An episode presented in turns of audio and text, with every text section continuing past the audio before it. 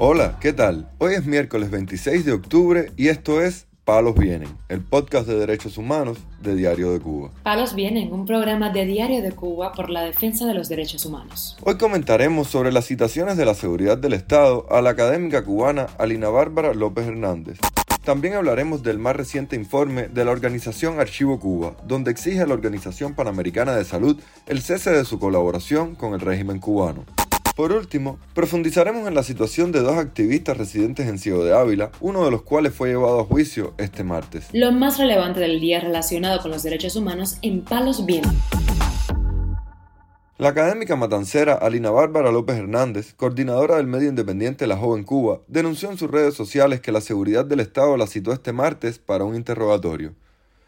Vinieron a mi casa dos oficiales de contrainteligencia que me dejaron esa citación con fines de que asista a una entrevista a las 2 de la tarde.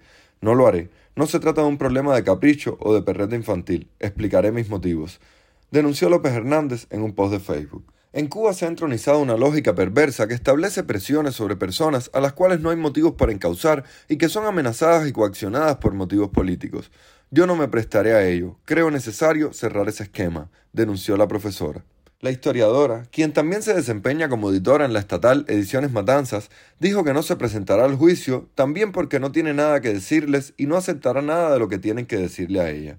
Lo que ustedes quieren es que no ejerza mi libertad de pensamiento, expresión y reunión, y es inaceptable para mí como debería serlo para cualquier ciudadano e intelectual, concluyó. Mientras, el opositor cubano Luis Andrés Domínguez Sardiñas, miembro del Frente de Acción Cívica Orlando Zapata Tamayo, dijo a Cubanet que seguirá luchando por la democracia en Cuba tras ser escarcelado con un cambio de medida este sábado 22 de octubre, tras pasar casi ocho meses en una prisión de La Habana sin ser juzgado. Esta vez, como dije, fui preso por obra, y gracia de la seguridad del Estado. Y yo sé que voy preso por la, por la sencilla razón de que ellos no quieren un opositor en la calle. Ellos les molesta un opositor en la calle. Pero bueno, ellos cometieron el error de soltarme, porque si usted no quiere un, opositor en la calle, no tenía que haberme soltado a mí. Porque yo voy a seguir siendo opositor al régimen.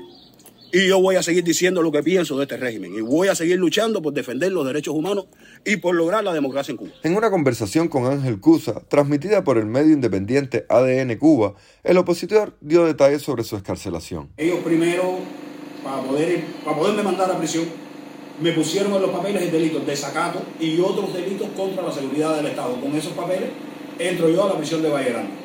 Y después me entero de que en mi tarjeta el delito que tengo puesto es propaganda enemiga. En sí, todavía yo no sé de qué me están acusando. Sí, lo que hicieron fue una modificación de medida cautelar. O sea, yo estaba bajo el régimen de prisión preventiva. Entonces, según el teniente coronel Luis Miguel, que fue el que fue a que yo firmara mi libertad ahí a Vallerando, me dijo que lo habían modificado por la medida de prisión, prisión eh, domiciliar preventiva hasta el día de juicio.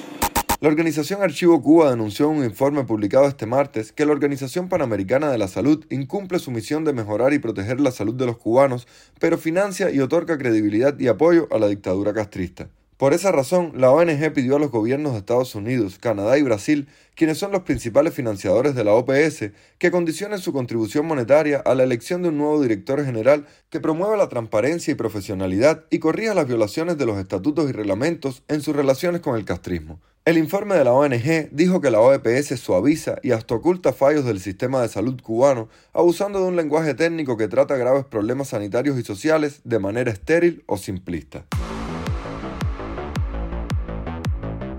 Palos viene. El activista Otoniel Cruz Suárez, miembro del Foro Antitotalitario Unido, en Ciego de Ávila, continúa detenido en la Unidad Provincial de Investigaciones Criminales y Operaciones, acusado de instigación a delinquir, según denunció Radio Televisión Martí.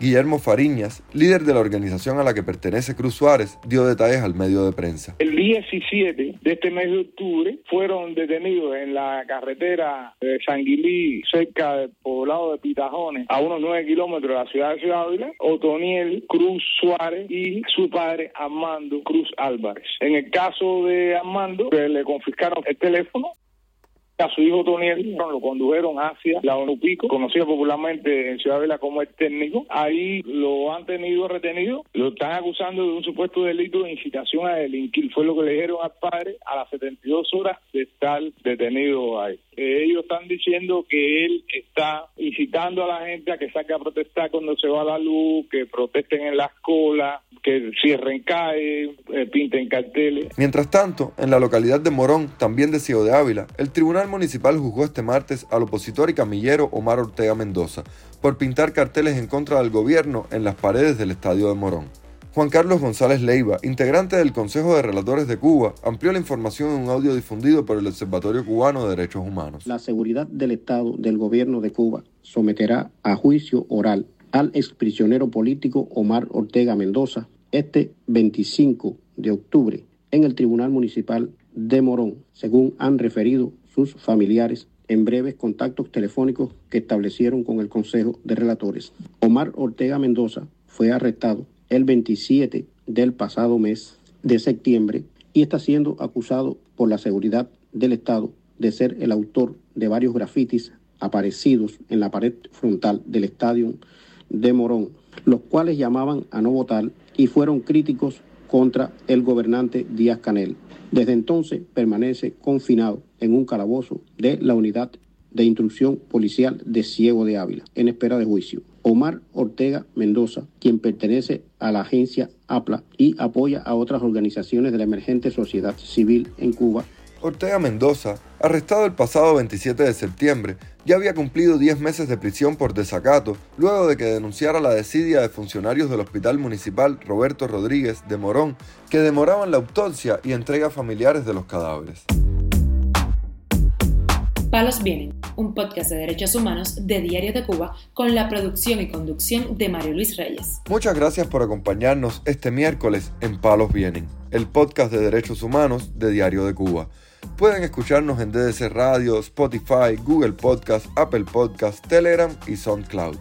Yo soy Mario Luis Reyes, mañana regresamos con más información.